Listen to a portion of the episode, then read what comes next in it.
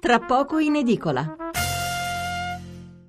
Riprendiamo a parlare di terremoto, e, eh, però ci spostiamo dal centro Italia all'Irpigna e eh, dal terremoto dello scorso anno a quello di 37 anni fa. Abbiamo in linea Gigi Di Fiore, saggista e inviato del mattino. Gigi, buonasera. Buonasera a voi. Allora, dove eri tu il 23 novembre del 1980? Te lo ricordi? Io ero al lavoro, sì, eh, ma non al mattino, eh, ero agli inizi e lavoravo in un'agenzia di stampa e avemmo la scossa, erano le 19.35 di una domenica. Domenica, sì, sì. E quindi uscimmo fuori, ero a Napoli, quindi non, non percepimmo subito la gravità di quello che era successo. Ma successivamente, quando poi sono arrivato al mattino, naturalmente ho conosciuto tutti i colleghi che eh, in quel momento lavoravano al giornale e mi hanno raccontato eh, come eh, reagì il giornale e come eh, seguì la vicenda e dobbiamo un attimo contestualizzare.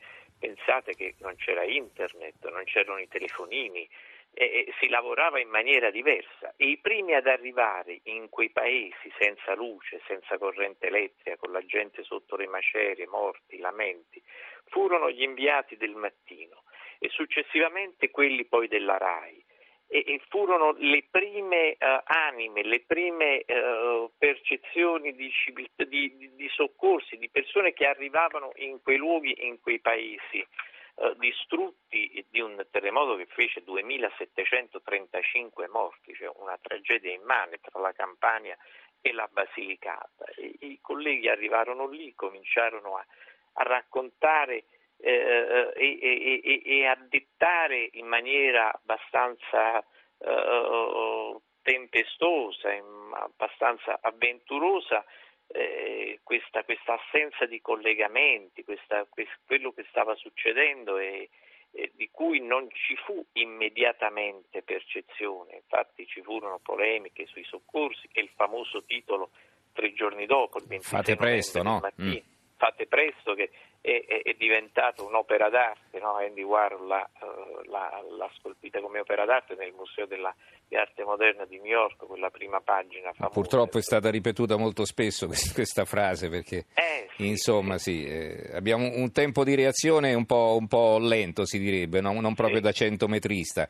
Eh, poi ci difendiamo perché in effetti insomma, la, la, solidarietà degli italiani, ci mettiamo tutti in moto, per carità. Ecco. Poi però quando passa l'emergenza, che succede? Anche se arrivano tanti soldi e poi cominciano gli sperperi, cominciano le lungaggini burocratiche eh, e comincia quella, quella, sequela che abbiamo visto poi in tante altre situazioni che poi eh, ti, ti porta a maledire quel giorno perché ricordiamoci sono terremotati nel Belice in, del 68, il terremoto del 68 in Sicilia che stanno ancora nelle baracche e questo è assolutamente incomprensibile. Poi su, sull'Irpinia ci fu appunto commissari straordinari, nacque, con l'Irpinia nacque la protezione civile, allora non esisteva un sistema di protezione civile come lo vediamo adesso e come è strutturato adesso.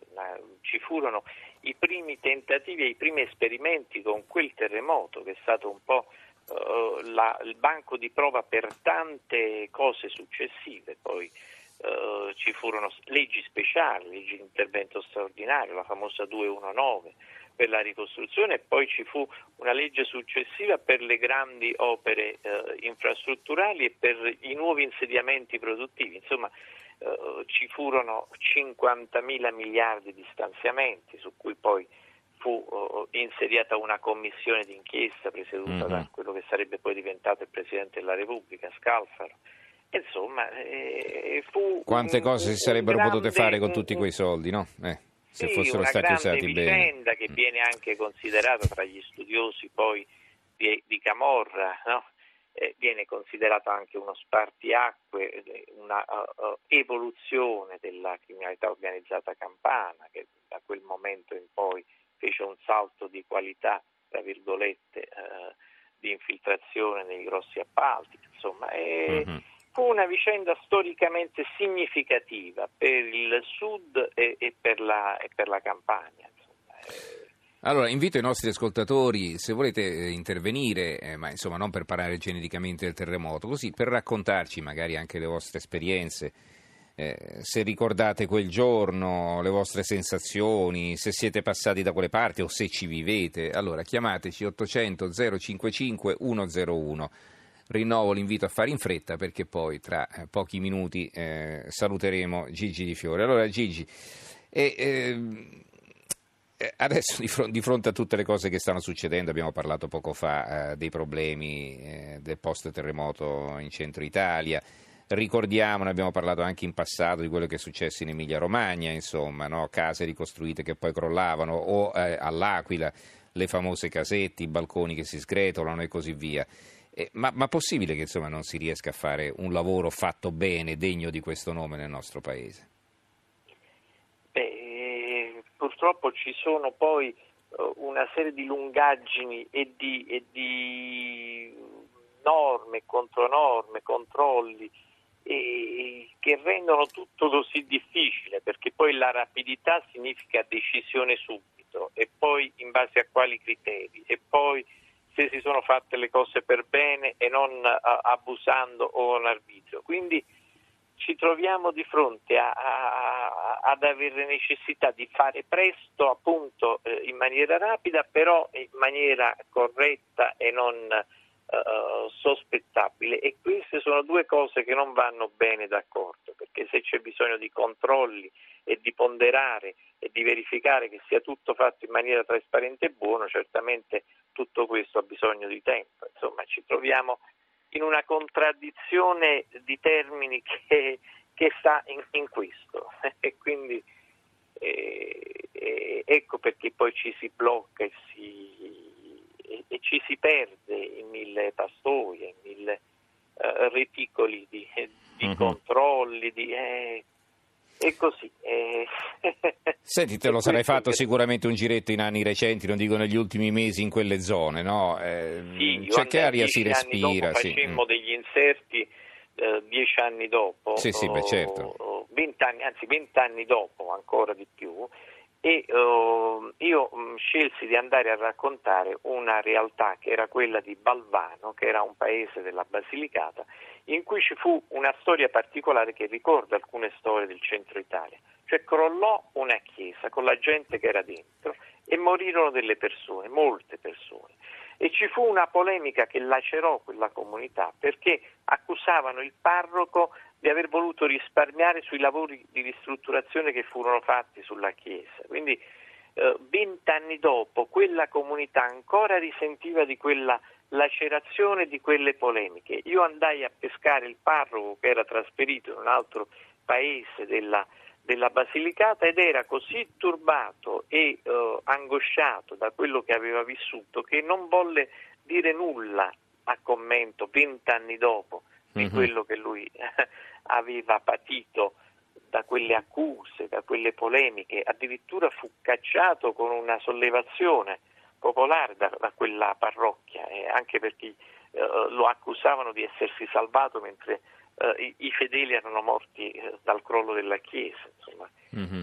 storie in, in una uh, mega storia che ha lasciato il segno tantissimo. certo. Allora... ha avuto anche ripercussioni immediate, perché poi se vogliamo contestualizzare, in quegli anni c'erano anche le Brigate Rosse e la campagna della uh, colonna meridionale delle BR nacque nell'immediato dopo terremoto a Napoli ed uno dei temi di forza di quella campagna fu il, uh, quello che venne detto il trasferimento dei senza tetto in maniera forzata in periferia e quindi fu una un trasferimento, eh, si diceva era un trasferimento forzato, la deportazione, sì. fu mm-hmm. uno dei temi di quella colonna mm-hmm. napoletana, insomma, era un fenomeno, fu un fenomeno che ebbe tantissimi uh, collegamenti in quel periodo storico particolare che va anche un po' oltre e al di là di quelli che sono i temi di cui si discute oggi, no? i ritardi negli interventi, gli stanziamenti, mm-hmm eh, il pericolo, la possibilità di prevedere i terremoti, insomma eh, c'erano tante altre cose eh, 37 anni fa. Allora, eh, un ascoltatore mi chiede dove ero io. io ero, ero, a Torino quel giorno, ero andato a trovare mio fratello che viveva lì ero andato a vedere eh, Juventus Inter, io sono interista, sono andato lì eh, a vedere quella partita, poi la sera tornando a casa abbiamo sentito del terremoto. Qualche giorno dopo sono partito e sono andato come volontario eh, in Irpigna, sono andato a Lioni, Sant'Angelo Lombardi, ho girato un po', insomma, ecco. Eh, ho, conosciuto, ho, conosciuto, veramente eh, cosa significa soffrire, ho capito, ecco, mi, sono, sono, cresciuto ecco, in quella circostanza. Allora, eh, Alessandra da Napoli eh, scrive, eh, eravamo in strada attaccati a Radio 1 per capire cosa fosse successo. Nei mesi successivi Radio Anch'io svolse un fondamentale apporto nel segnalare situazioni urgenti e indirizzare aiuti. Giovanni da Napoli, ricordo perfettamente il terremoto dell'80, avevo otto anni e fu una tragedia. Saverio da Catanzaro, la protezione civile di allora, siamo stati noi volontari che dopo una settimana siamo partiti dalla Calabria con viveri e attrezzature. In effetti ecco, c'è stato questo, eh, questo slancio corale di tutti gli italiani no? per cercare di dare una mano, eh, per quanto fosse possibile. Ecco. Sì, sì, poi si, si, si aprì e una catena di solidarietà. Arrivavano anche cose inutili che non si sapevano dove mettere sì. perché poi, che ne so, si spargeva la voce che serviva lo zucchero, arrivavano tonnellate di zucchero e uno non sapeva che farci. Ecco, sì, io l'ho visto anche uh, l'anno scorso, io ero ad Amatrice a seguire ter- le vicende per il giornale e all'inizio del, di Amatrice erano ammassate cose inutili, cioè pacchi di pannolini in un paese che in quel momento era abitato solo da anziani che non servivano a nulla, pannolini mm-hmm. per neonati, insomma eh, arrivava tanta roba che non serviva. Ecco.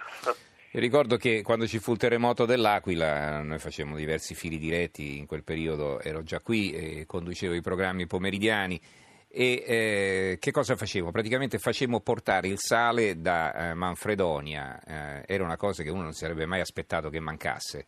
Mancava il sale, ecco, ce lo, ce lo disse la protezione civile, non, non abbiamo sale e, e mandarono eh, due camion, due tir di sale da, da, da Manfredonia, appunto dalle saline di Manfredonia. Eh, fino all'Aquila. Quindi abbiamo, abbiamo, fatto qualcosa di buono anche noi di Radio Rai. Ecco. Allora, ehm, forse abbiamo una telefonata? Ditemi qualcosa. Ecco, allora stiamo per metterla in linea e poi però chiudiamo perché siamo già un po' in ritardo. Eh, Ezio d'Arezzo ci scrive comunque non facciamo tesoro del passato, non ho parole, non mi vengono. Io la storia che ho sempre impressa è la scuola crollata con oltre 20 bambini morti. Ecco, quella però è un'altra circostanza. Quello è San Giuliano San di Giuliano Puglia, di Puglia, sì, sì, è un'altra, vicenda, un'altra eh. vicenda tristissima. Anche allora... lì arrivai tre ore, tre ore, dopo quel crollo, fu una cosa terribile, tremenda. Insomma, Marco da Nuoro e poi chiudiamo. Marco, buonasera. Salve, buonasera a voi. Lei è fortunato, Io vive in una terra che eh, non, non, è soggetta a terremoti da questo punto di vista, insomma la Sardegna no? è una garanzia. Di altro genere. Mm, beh, cioè, avete pro- problemi anche voi per carità, ma per i terremoti state tranquilli. Prego. No, va bene, volevo, volevo solo dire questo, una testimonianza da, da, bambino. Avevo 12 anni e ricordo ancora il giornalista che conduceva il TG1, non ricordo il nome, ricordo, so solo che è scomparso qualche anno fa.